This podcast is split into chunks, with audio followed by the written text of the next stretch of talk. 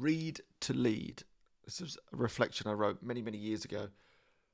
And it's so incredibly important. I really believe if you want to lead, you need to read.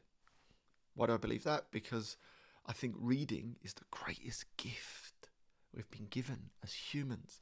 The ability to tap into 10, 20, 30 years of wisdom. And having written a couple of books myself, the 28 Day Alcohol Free Challenge and Let's Do This, I know the effort that's gone into that. I know the outpouring of wisdom that's gone into those books. And imagine that right now at your fingertips, for free in many cases, you can actually read the insights, the inner workings of some of the greatest thinkers on this planet, all condensed into these books of 100 or 200 pages of pure wisdom. That is how you fast track your learning. That is how you fast track your mindset. And in this modern world that we live in, it feels like reading's being pushed out again on the superficial, the quick, the reel, the one minute video, naff, cardboard content, when actually the real gems of learning are in the slowness of reading a book and allowing the words and the insights to sink into your bones. And don't worry if you can't recall the book two months later verbatim. Most people only retain about 10% of what they read in a way that they can articulate and repeat it back. That was me. And this is why this reflection is really important to me.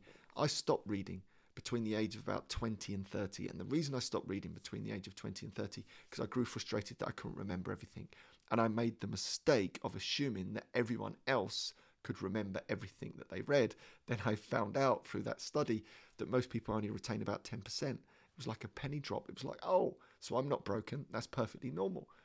So books sink into your soul. You might not be able to recall them all perfectly and quote them all perfectly. Some people can, most people can't.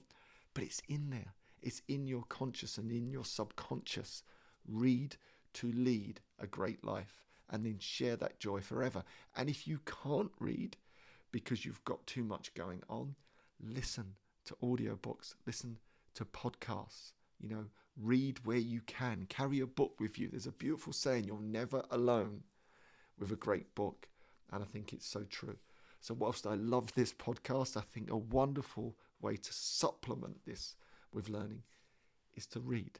I'd love to know what is your favorite book. If you had one book that you could recommend, what would it be? Here's mine. My favorite book right now, and it changes quite a lot, is Into the Woods or Walden by Henry Thoreau. Beautiful book. Check it out. All right. Hopefully, you enjoyed today's meditation. I'll see you tomorrow. Or maybe not.